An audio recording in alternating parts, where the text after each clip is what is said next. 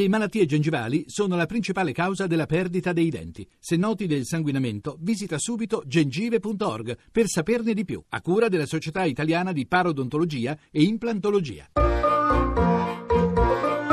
Accadde domani. Viaggio nella storia. 2 giugno 1946. Referendum Repubblica o monarchia. A Roma le file sono cominciate di primo mattino, le stesse che si sono fatte altre volte per il pane e per le cose di prima necessità. Anche la libertà è una cosa necessaria. Anche il re ha voluto esercitare il suo diritto di cittadino. Si è presentato al seggio del suo rione, ha presentato il suo certificato elettivo. Pare non gli sia stata chiesta la carta d'identità. I cittadini italiani, comprese per la prima volta nella loro storia le donne, sono chiamati alle urne per eleggere i componenti dell'Assemblea Costituente che deve redigere la nuova Carta Costituzionale e scegliere la forma dello Stato italiano. Nell'importante referendum che arriva alla fine di una disastrosa guerra, si è chiamati dunque a scegliere tra la monarchia e la Repubblica. Queste del 2 giugno non erano elezioni facili, una delle due schede piuttosto complicata e l'altra grave di responsabilità per l'avvenire. Ma l'Italia non è più disposta a lasciarsi travolgere nei danni dell'indifferenza politica. Ha imparato la lezione. Qualunque sia l'avvenire, possiamo andargli incontro con la più tranquilla fiducia.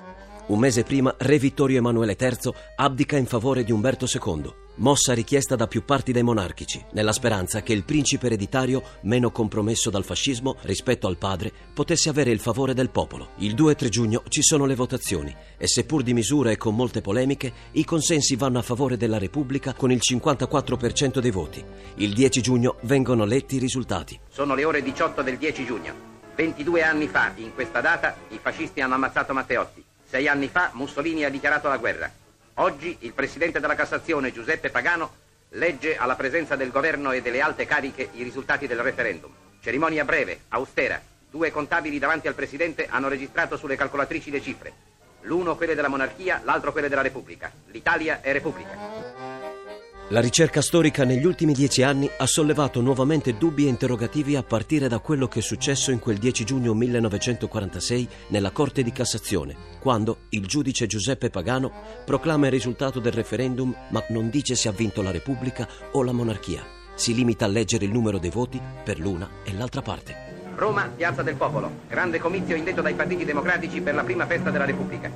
Una stragrande moltitudine di popolo si era... Milano, Piazza del Duomo. Dopo di aver sfilato per le vie cittadine, i cortei sfociano nell'immensa piazza, che pare Firenze, Piazza della Signoria. I fiorentini ascoltano le parole del loro sindaco Gaetano Pieraccini. La Repubblica, egli dice, deve aprirsi la via alla perfetta riconciliazione degli animi, nella piena tolleranza reciproca, nella pace e nell'amore fra i popoli di tutto il mondo. A domani da Daniele Monachella. In redazione Laura Nerozzi, le ricerche sono di Mimi Micocci, alla parte tecnica Marco Mascia, la regia è di Ludovico Suppa. Il podcast e lo streaming sono su radio1.rai.it.